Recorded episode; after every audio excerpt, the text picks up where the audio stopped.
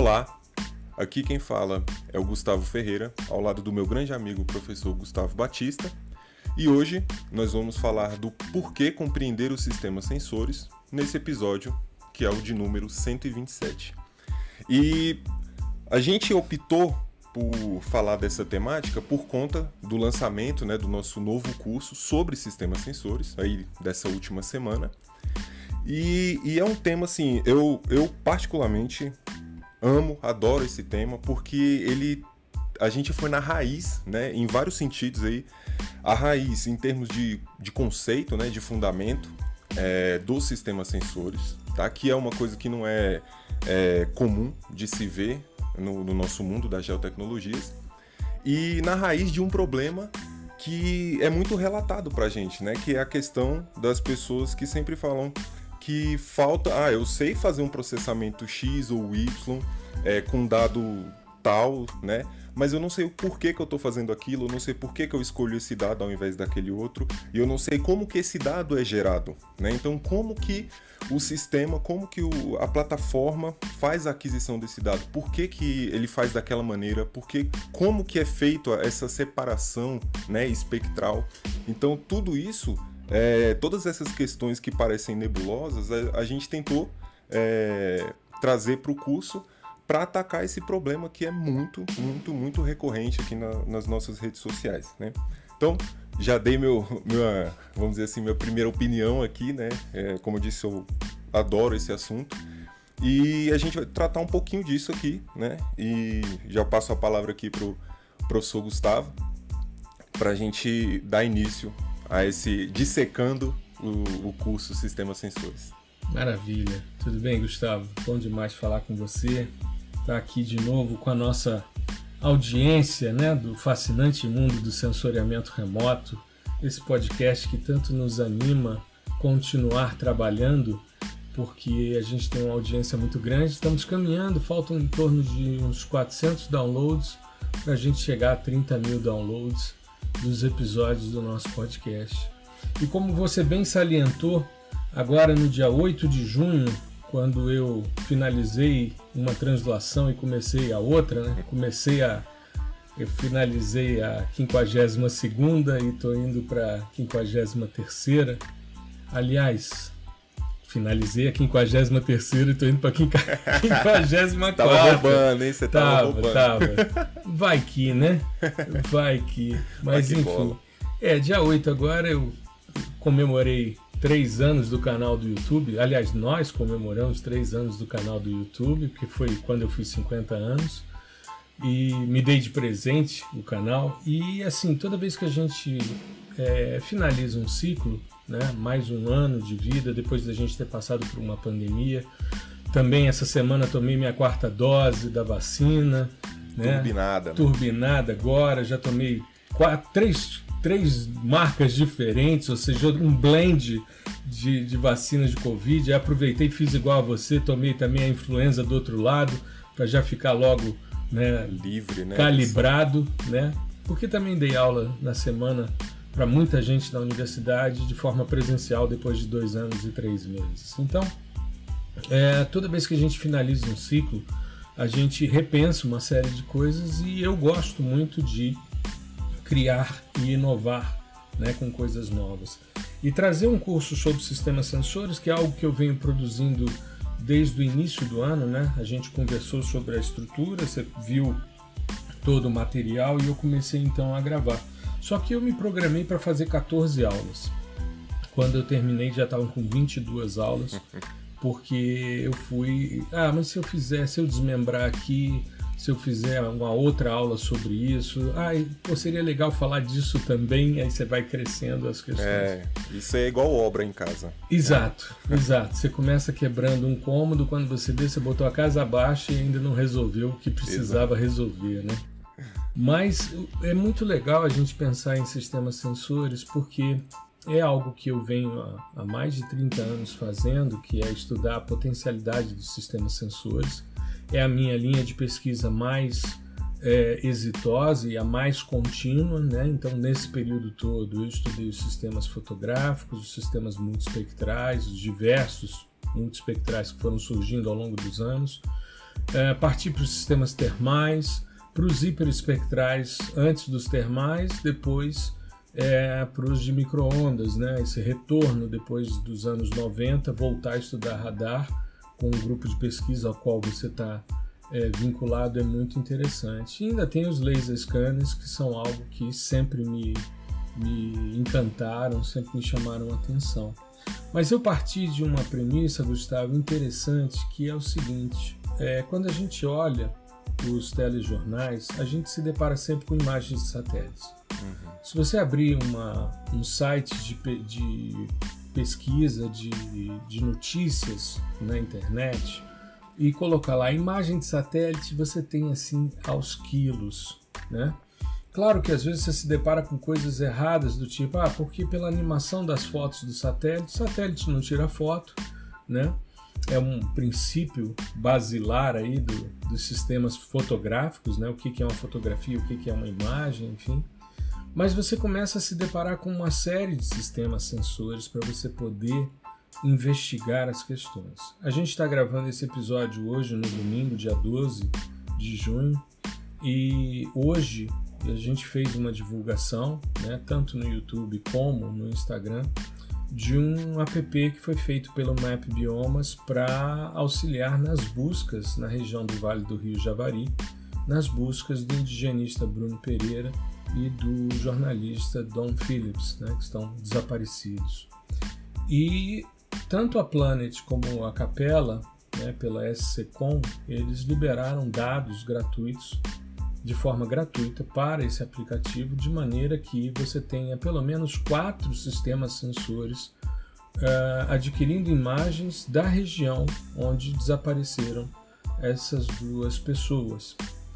São 3 imagens, 2 de alta resolução, né? O SkySat, que é da Planet, o PlanetScope, que é também da Planet, o Sentinel-2, mas os 3 são dados óticos, então você está num lugar que tem muita cobertura de nuvem. A imagem, por exemplo, do dia 8 de junho é só nuvem, mas você tem os dados da constelação Capella, que são dados SAR de alta resolução na banda X. Isso. E aí eu tive a oportunidade de fazer um videozinho rápido, um breve tutorial, para mostrar como uma integração ou uma visualização de diversos sistemas sensores pode ajudar nessas buscas, né? Então, inclusive, a gente divulgou tanto no Instagram como no YouTube os links. Se as pessoas entrem nesse aplicativo, utilizem as imagens, verifiquem ao longo do tempo, e se encontrarem é só clicar na imagem que vem a coordenada e informar para o Map Biomas, né, para que eles possam mobilizar as equipes de busca. Então é muito interessante a gente perceber que o tempo todo a gente se depara com imagens e com imagens de sistemas sensores diferentes. E as pessoas muitas vezes não sabem como elas são adquiridas, como é que elas funcionam, e por isso a gente quer detalhar um pouco mais essa questão dos sistemas sensores. Sim. E nesse trabalho em específico, o que a gente vê é como procurar uma agulha no palheiro. Exato, né? Exato. E imagina só se não tivesse essa questão com imagens, né, imagens orbitais. Como seria essa busca, né? Provavelmente em entrevista, a pessoa ia ter que sair a campo e ficar perguntando, né? Indo de barco, né? Exatamente. Percorrendo o curso do rio. Sim, é um local de dificílimo acesso, né? Não é tão simples assim.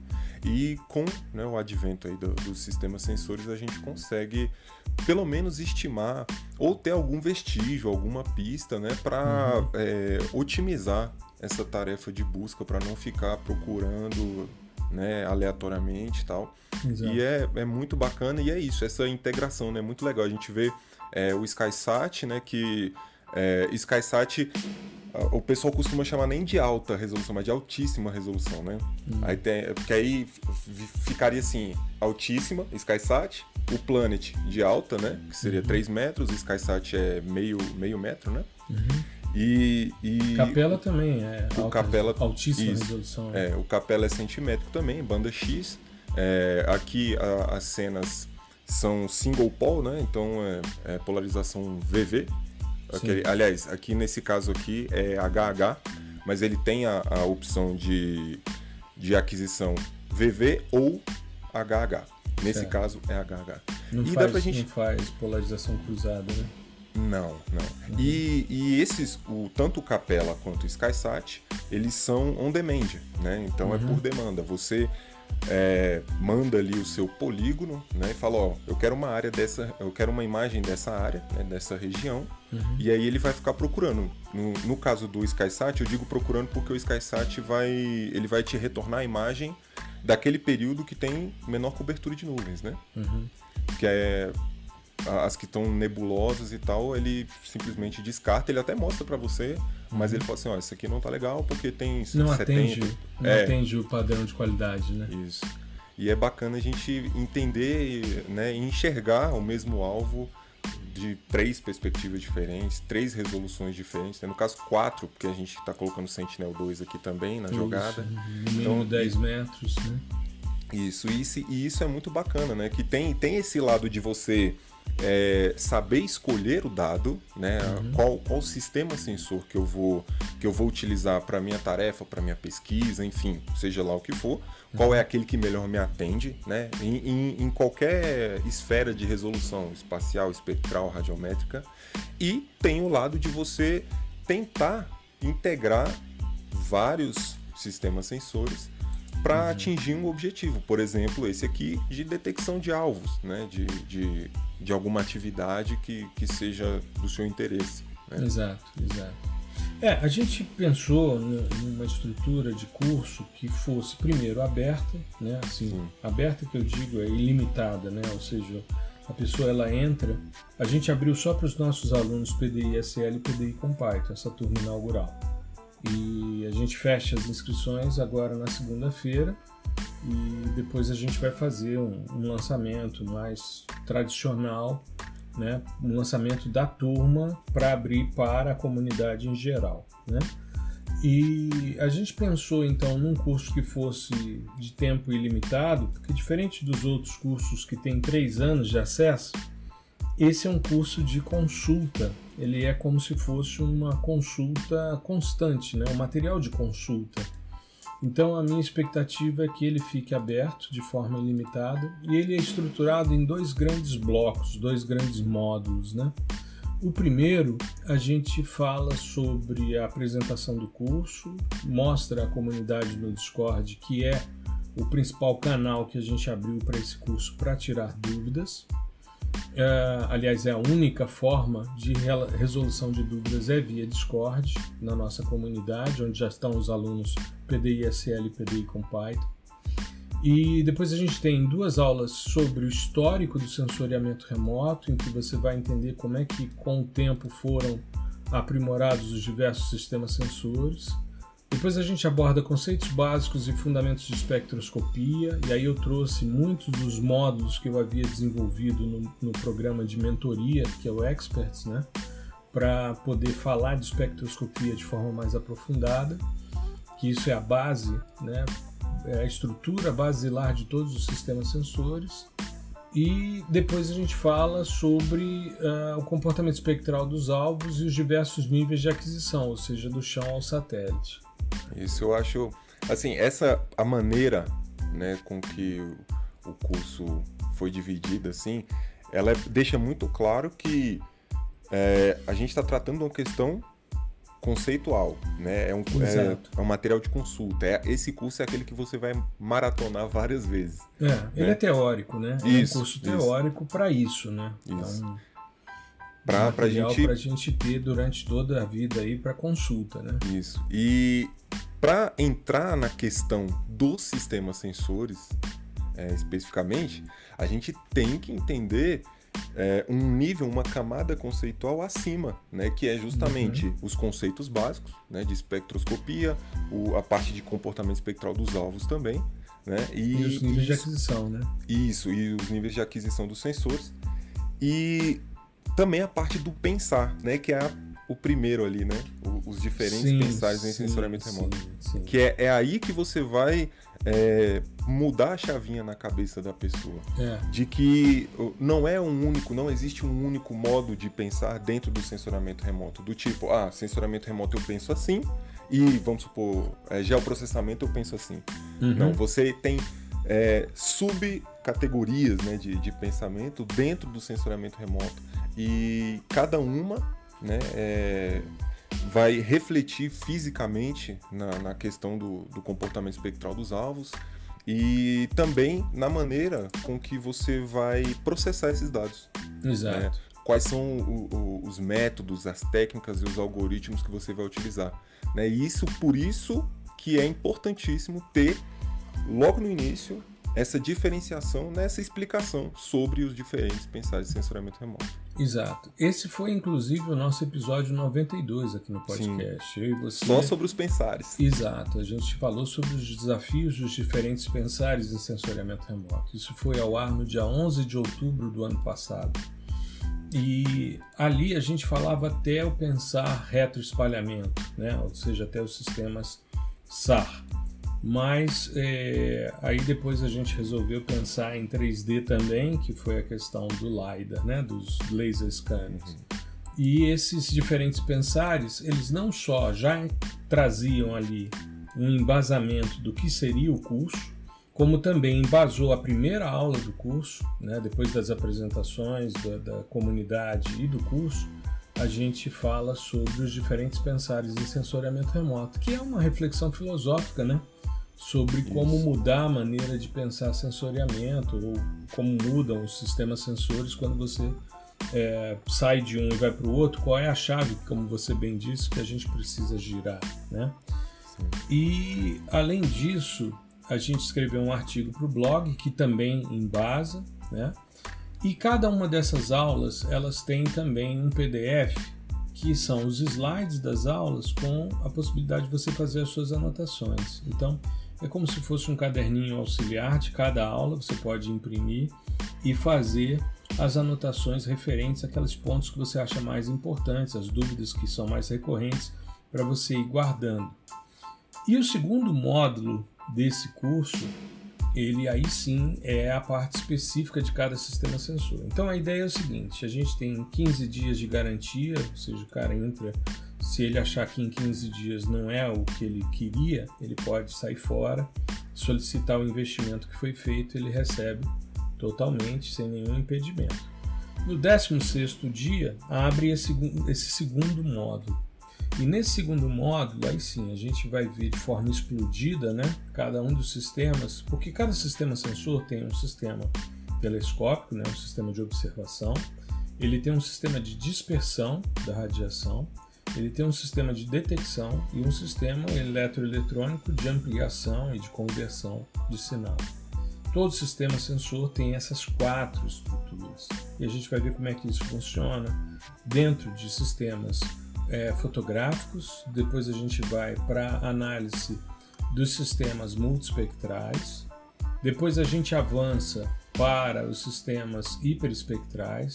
Então, por exemplo, fotográfico a gente tem 2 aulas, multiespectral a gente tem 3, tem 2 aulas de hiperespectral, 2 aulas de termal. Aí quando a gente entra em microondas, aí eu fiz uma divisão entre 2 de sistemas ativos e uma de sistemas passivos, porque a gente tem os radiômetros passivos de microondas, que a gente precisa também detalhar e entender como é que se baseia, né? Quais são as informações importantes que são utilizadas e muito utilizadas na área de meteorologia. E aí para os sistemas laser scanner a gente criou uma aula focada nas diferentes tecnologias, mas centrando as questões em LIDAR, né? E principalmente em alguns sistemas orbitais, mas o fechamento desse módulo, para mim, é assim, a cereja do bolo, porque é um tema que a gente já conversou aqui no podcast algumas vezes e que para mim é extremamente importante, que é calibração de sistemas sensores. São 2 aulas para a gente entender que, para que você tenha uma imagem, saiba que aquilo realmente é o que está sendo representado pelo fluxo radiante refletido, emitido ou reto espalhado pela superfície, é o que está chegando à sua imagem, ou se é algum defeito do sistema sensor. E é interessante porque a gente viveu alguns problemas do sistema sensor, o mais recente deles, o efeito fantasma nos dados TIRS do Landsat 8, que foram corrigidos no Landsat 9, a gente mostra o porquê, dessas questões, por que os caras olham a lua, por que os caras olham o sol, por que tem lâmpadas dentro do sistema sensor para você calibrar a estrutura, você tem uma irradiância controlada, né?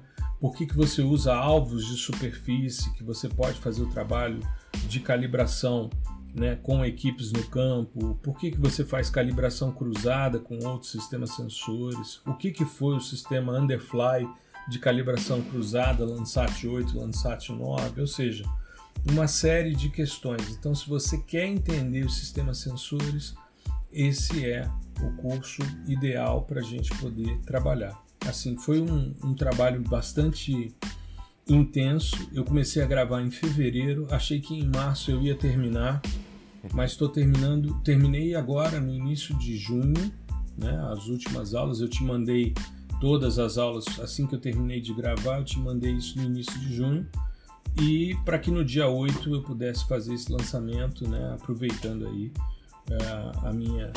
a minha translação finalizada, né, para poder começar um novo ciclo dentro de uma nova perspectiva. Veio em ótima hora, né, assim, não foi no tempo planejado, mas aproveitou essa data mais que especial, né, não foi no tempo planejado por causa dessa questão, né, da gente começa, se fossem as 14 aulas, elas estariam prontas em março, com certeza. Mas aí você começa a fazer, você fala, não, peraí, deixa eu dar uma olhada nisso. Aí você começa a estudar um determinado sistema sensor novo, por exemplo, o ICSAT-2, para você falar de LIDAR. Aí você começa a ver como é que ele funciona, aí você vai vendo os detalhes, aí você vai vendo como é que são as formas de captação das informações, porque é um sensor ativo, você está captando retorno. A gente falou sobre isso há 2 episódios atrás, quando a gente falou de LIDAR. Enfim, então a gente começa a ver. Eu, quando comecei a gravar o multiespectral, a minha expectativa era gravar uma aula de cada sistema sensor. Eu teria 5 aulas. Quando eu vi, eu estava gravando 3 aulas de multiespectral. Mas também tem o seguinte, eu fiz aulas em torno de 30 minutos. Por quê? Mais do que isso, as pessoas perdem a atenção.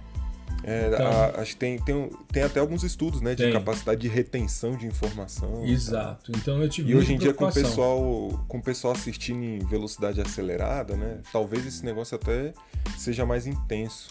Exato. Né, de retenção e tal. Exato. A gente isso é um aspecto muito bom que você levantou, que é não só de pensar no conteúdo, na estruturação, né, em termos de quem vem primeiro, quem vem depois, uhum, né, mas também na forma com que a gente vai apresentar esse conteúdo, uhum, né, inclusive na duração de cada aula, né, nos slides. Como o curso é totalmente teórico, essa preocupação tem que ser assim, elevada ao máximo, né? Exato. Porque vai ser um desafio, né, a gente conseguir passar a mensagem e conseguir construir algum conhecimento dentro dessa área na cabeça do estudante, uhum, sendo que não tem prática, que é o que o pessoal está mais acostumado, né? Então, uhum, assim, a gente está jogando num campo até um pouco mais desconhecido dentro da nossa área, que exato, o pessoal está muito acostumado com o curso. Não, eu dou um pouquinho de teoria, depois outros módulos são práticas com software, com programação, uhum, seja lá o que for. E esse não. A gente está tratando de conceitos. Né? Exato. Conceitos. Exato. Então, assim, a expectativa, a ansiedade, né, fica muito, muito elevada, assim, mas a gente pensou muito nesse aspecto de como passar, da forma, né, do conteúdo, uhum, da duração, tudo isso foi bem pensado. E até exato, por isso que demorou também um pouquinho mais, né? Tem toda uma construção de uma identidade visual, enfim, tem toda uma relação para você criar essa questão. Agora, isso era algo que eu sentia falta, né, em termos de mercado, porque a gente tem alguns livros que tratam dessas questões, mas de forma muito ampla, e alguns até bastante já desatualizados, né, foram lançados há muito tempo e tratavam dessas questões. Mas como é uma disciplina que normalmente eu oferto na pós-graduação, né, e venho trabalhando essas questões há muito tempo, e principalmente porque eu sempre, dentro dessa linha de pesquisa, surgiu um novo sistema sensor, nem que seja um novo multispectral, um novo hiper e tal, eu estava sempre colocando um estudante para fazer uma análise, uma dissertação ou uma tese para a gente ver a potencialidade desse sistema sensor. Mas eu estou tendo agora um retorno muito legal, porque os alunos começaram a fazer, né, já estão aí avançando nessas questões e já estão me dando um feedback. Porque eu estava vendo, por exemplo, quem ingressou... Bom, entraram os nossos alunos, né, e entre eles entrou o Christian também, que esteve com a gente aqui da Scripts Remote, que é especialista em Google Earth Engine. Então a gente vai tendo, né, retornos positivos sobre essas questões, justamente porque não tem um material nesse sentido. Eu durante muito tempo pensei, eu vou escrever um livro sobre isso.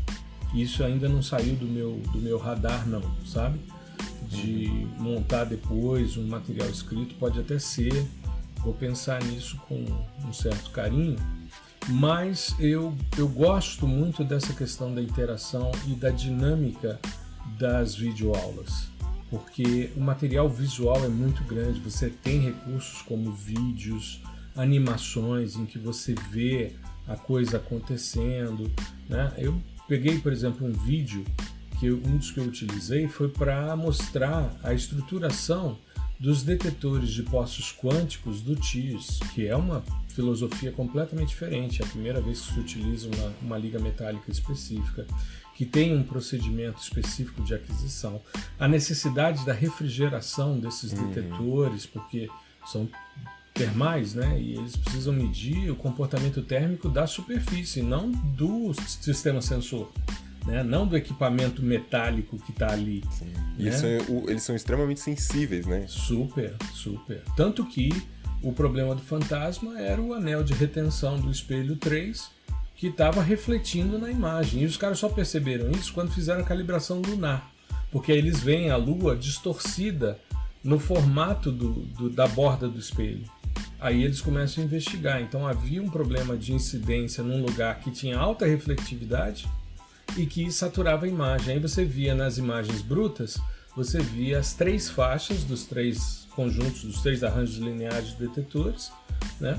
E a necessidade de um algoritmo para corrigir isso. Aí o Landsat 9, os caras já botaram um escudo, né, de reflexão para evitar que a luz incidisse sobre essa porção e contaminasse a imagem. Então é muito legal você entender os problemas que acontecem e como a calibração funciona. Eu estou sempre acompanhando as reuniões de calibração do USGS, calibração e validação, né? Porque são temas extremamente interessantes. Eu sou apaixonado pela questão da calibração. Eu acho que é fantástico você verificar se o que o teu dado está mostrando é efetivamente o que a superfície está mostrando, né? E é um tema extremamente complexo, né? Assim, a gente tenta reduzir, né, via de regra as coisas aqui dentro do sensoramento remoto, mas é uma área, se a gente for levar, né, de ponta a ponta, desde a aquisição até o seu produto final, que geralmente vai ser derivado de alguma classificação, cara, assim, ó, complexidade absurda, né? Então a gente tenta pegar alguns pontos e vamos destrinchar um pouquinho isso para as pessoas entenderem, mas é muito complexo. Essa questão de calibração é uma delas, né? Você tem uma espécie de sistema de calibração que é composto de vários subsistemas, né? Então você tem N algoritmos de calibração e técnicas de calibração, né? Muito... voltadas aí para a parte de astronomia também. Enfim, além de ser um mundo complexo, é um mundo fascinante, né, que a gente gosta bastante. Exato. E é por isso que a gente fica aqui tentando divulgar, né, um pouquinho de cada parte assim, dessa área do sensoramento remoto e mostrar que é muito bom, né, muito benéfico você se apropriar desse conhecimento. Exato. E utilizar na sua carreira aí. E a gente falou não só, claro que o forte da calibração é a parte radiométrica, mas tem também a calibração geométrica, né? Sim. E na calibração geométrica você tem alvos são considerados por seus invariantes, como pontes, coisas assim que são identificáveis na cena, e tem os refletores de canto também, porque eu falei também de calibração de dados SAR, né? E tem a questão do transponder que a DLR tem, que foi desenvolvido para o Sentinel, que ele recebe o sinal do pulso de radar, amplifica e retorna para o sistema. Então são dois, um receptor e um emissor. Então é um sistema ativo também em campo, que fica sendo posicionado em relação ao fluxo de incidência da radiação do radar, e aí retorna. E aí você mostra o vídeo de como isso funciona, o bichinho girando e tal, e vai detalhando, mostra o retorno dos refletores de canto nas imagens, como é que eles aparecem e tal. Isso é muito legal, muito legal. Não, e pra gente, né, assim, eu já tinha falado sobre isso antes, que o pessoal da nossa área costuma ser muito visual, né? A gente gosta muito de ver o negócio ali, como ele funciona, ver todo. Se tiver animação, então é maravilhoso. Mas e trazer isso é muito legal, as animações do sistema, todo aquele sistema de espelhos, né, funcionando, e dá uma nova perspectiva, né, do sistema. É muito bacana. Eu particularmente, assim, eu aprendo muito mais mesmo quando tem algum recurso visual, né? Sim. Seja vídeo ou uma imagem que represente muito bem aquele assunto ali estudado. Exato, e é por isso que a gente resolveu fazer videoaula. A gente pode até pensar no livro posteriormente, em função da estrutura do curso, a gente pode até se organizar nesse sentido, mas porque é algo que eu acho bastante interessante também. Mas o curso, ele tem essa possibilidade, inclusive, da interação, né? De você poder entrar numa comunidade com os seus colegas que estão também da área, que também estão trabalhando, e você poder trazer as suas dúvidas, as suas questões e compartilhar. Isso eu acho bastante interessante da gente avançar, né? Porque com isso a gente vai... E falando de sistemas sensores que vão estar aí disponíveis, como é o caso do NMAP, quando a gente fala do hiperespectral, já falei do Prisma também, enfim, coisas mais recentes, o Hyperion, que já está descomissionado, mas tem uma boa base de dados disponível no USGS, enfim, para as pessoas começarem a se apropriar desses sistemas. A ideia é essa, é que o cara tenha condição de, bom, eu vou trabalhar com determinado assunto, então eu preciso de tal dado. E por que eu vou usar esse dado? Esse dado é melhor nesse sentido do que nesse, né? Então, como a gente falou agora desse app do Map Biomas lá no Rio Javari, por que você tem dados óticos e você tem dados SAR? Porque você está numa região de cobertura de nuvens intensa, então você precisa ter a imagem funcionando mesmo que a condição meteorológica não seja favorável. Mas para isso você tem que entender que nem sempre também o fato de ser banda X não elimina os efeitos atmosféricos, mas as cenas que foram obtidas não tiveram problema e tal, né? É como, por exemplo, quando teve aquele engarrafamento no canal de Suez com Evergreen.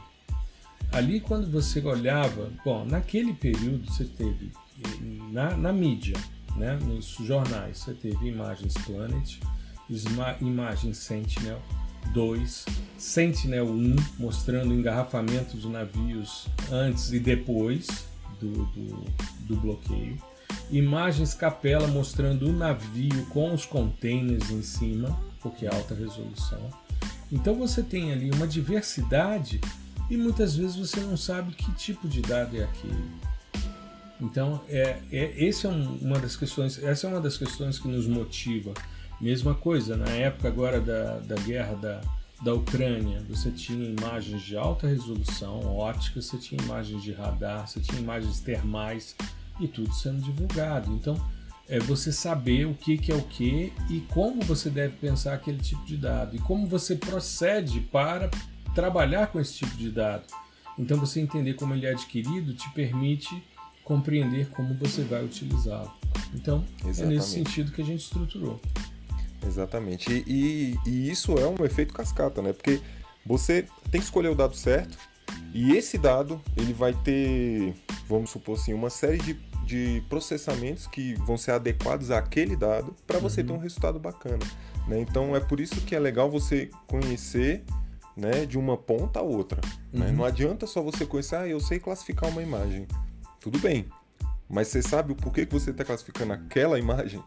E você sabe se você pode usar o mesmo classificador em outro tipo de dado? Né? Isso, como a gente fez com os dados SA, usando caminhos. Pois é. Né? Inclusive, se der alguma diferença, você sabe pelo menos teorizar, né? Ou ter alguma hipótese do porquê que deu diferença. Justificar o porquê que ficou diferente, né? Pois é. Isso é fantástico. Eu, quando digo que o profissional de sensoriamento remoto ele se assenta em três grandes eixos, em três pilares, né? Ele tem ali, ele sabe a teoria que está por trás de cada processamento, ele sabe processar de qualquer forma, seja por interface gráfica, seja por programação.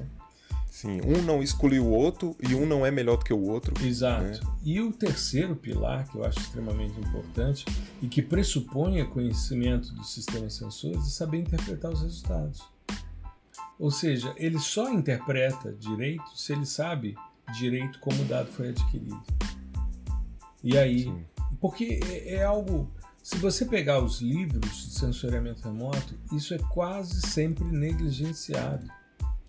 Os sistemas sensores, eles são discutidos de forma muito superficial.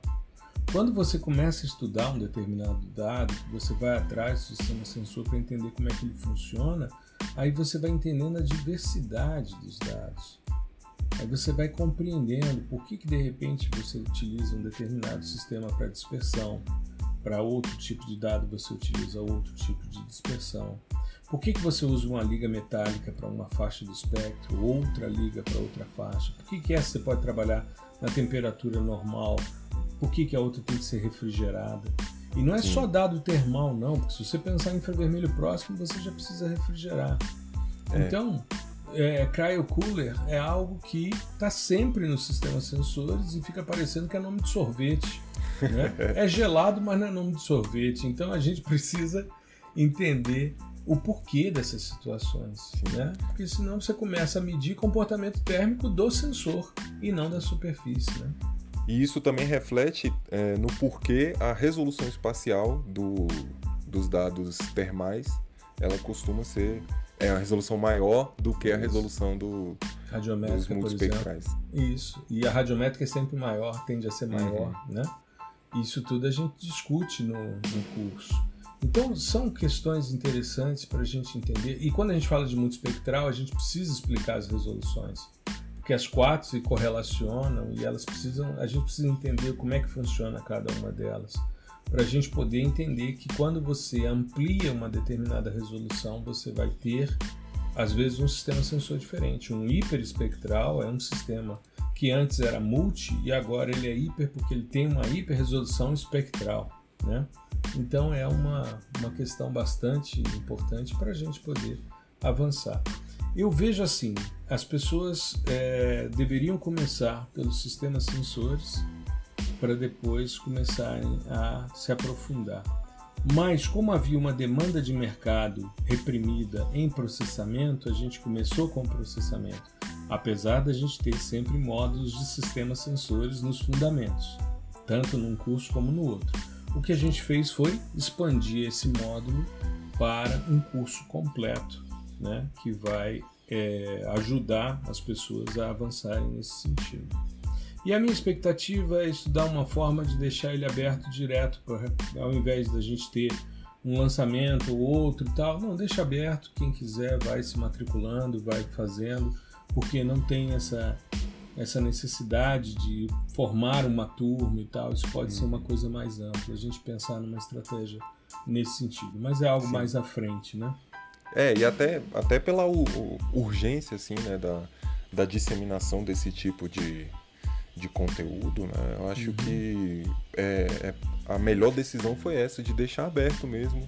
Então, para a pessoa, né, às vezes ela acabou de entrar numa graduação que tem, né, alguma disciplina ou que tem alguma área onde vai ser feito o uso de imagem de satélite, então ela já pode ir para o curso de sistemas sensores para entender como funciona tudo aquilo e tal. Exato. E sem ter que esperar fazer um evento de lançamento para ter uma nova turma, né? É, por enquanto, como a gente fez uma turma inaugural só para os nossos alunos, a gente ainda não lançou para o grande público. Mas a gente vai fazer isso e depois a gente vai estudar qual vai ser a estratégia. Mas eu acho que vai ser essa, da gente deixar aberto direto aí para as pessoas terem acesso. Eu acho que vai ser uma boa alternativa, né?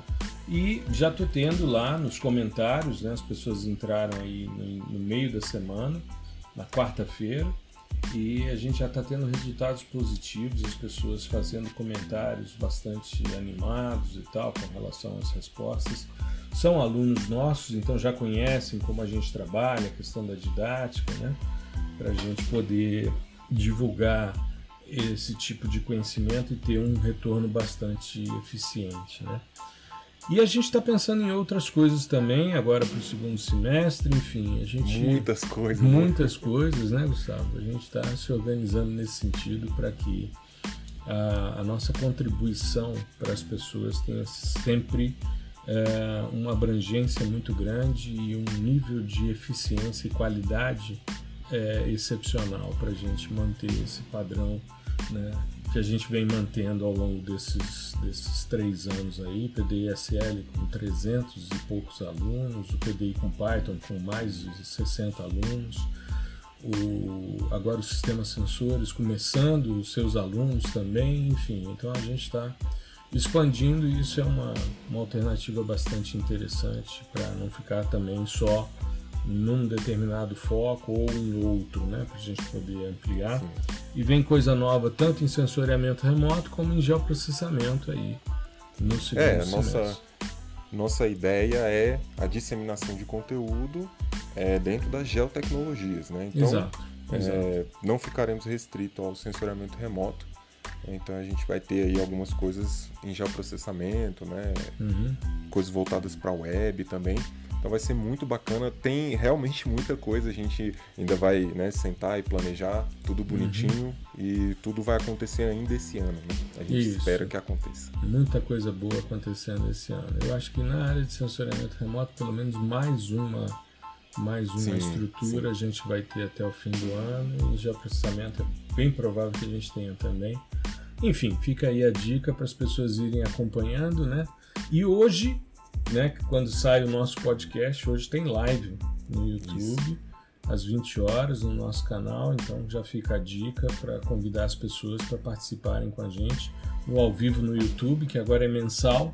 Semana passada não deu por causa justamente da abertura das turmas, teve uma turma especial do PDI SL e teve agora também a abertura do sistema sensores, então foi uma semana bastante puxada, mas a gente vai aí nessa metade do mês fazer a nossa live mensal, né? E depois tem a aula inaugural também dessa moçada, enfim, então muita coisa aí de retorno, além do retorno presencial na universidade, que foi algo que muito me alegrou, porque depois de 2 anos e 3 meses eu pude entrar novamente naquela sala que eu entrei e conheci você. É mesmo. Eu dei aula sexta-feira lá, depois, só que todos os alunos de máscara, né? E eu achei muito legal porque não há uma obrigatoriedade hoje, mas todos conscientes. Durante a semana eu não tive o mesmo nível de consciência não, mas os alunos do noturno eu achei muito legal. Uma sala que não tem ventilação, né? Não é uma sala apropriada, e a gente conseguir fazer um trabalho legal, enfim. Mas me trouxe uma lembrança boa daquela aula que eu dei para você presencialmente, depois veio a única presencial, né? A única aula presencial que a gente teve foi... Não, eu vou dar um pulo lá, qualquer dia. Beleza. E a gente troca uma ideia. Com certeza. Minha sala, os meninos e tal, falar coisa. Tá aberta e a gente troca umas ideias lá. Vamos ver se depois a gente faz uma fala sua para os meninos também na graduação, enfim. Nos organizar nesse sentido. Sim, beleza? Beleza. Maravilha, eu acho que é por aí. Eu vou depois montar a página do curso bonitinho, vou fazer um evento para lançar o sistema sensores formalmente ao grande público. e a gente disponibilizar. Eu quis privilegiar os alunos, né, que são os caras que investiram na gente, que tornaram esses sonhos possíveis, né, da gente fazer tanto o podcast como a divulgação de ciência em redes sociais. São esses caras que, né, nos subsidiaram com a participação nos cursos para que a gente pudesse tocar, né, as questões e, enfim, a gente pudesse executar esses outros sonhos, né, essas outras perspectivas. Então, nada melhor do que a gente privilegiar, como a gente faz com os alunos quando eles querem fazer o outro curso, né? Eles entram sempre com 40% de desconto para poder, né, ter, no caso do PDI SL e PDI com Python, a gente tem essa política, né, de, o laboratório de propulsão digital tem essa política, né? Quem é aluno tem desconto para o outro curso, e aí a gente pensar numa situação como essa também é sempre muito favorável, né? Porque o importante é que as pessoas tenham cada vez mais acesso, né, para que a gente possa ter mais gente dominando o fascinante mundo do sensoriamento remoto. Exatamente. Não é isso? Isso. Maravilha. Então, vamos encerrar aqui o nosso episódio de hoje, agradecendo a nossa audiência, a gente poder explicar, eu acho que ficou claro porque compreender os sistemas sensores, né? Sim, sim. E aí a gente poder encerrar. Uma boa semana a todos. Gustavão, fique bem, se cuide, e a gente vai se falando aí para a gente botar em prática esses projetos audaciosos, extremamente legais que a gente vem pensando. É isso. Eu agradeço, né, novamente aqui a oportunidade de falar com o pessoal, muito bacana. Desejar aqui também, né, aqui publicamente os parabéns para você, professor. Muitos anos de vida aí. Amém. Já tá se tornando aí o neoclássico, né, que a gente já tinha comentado. Exato.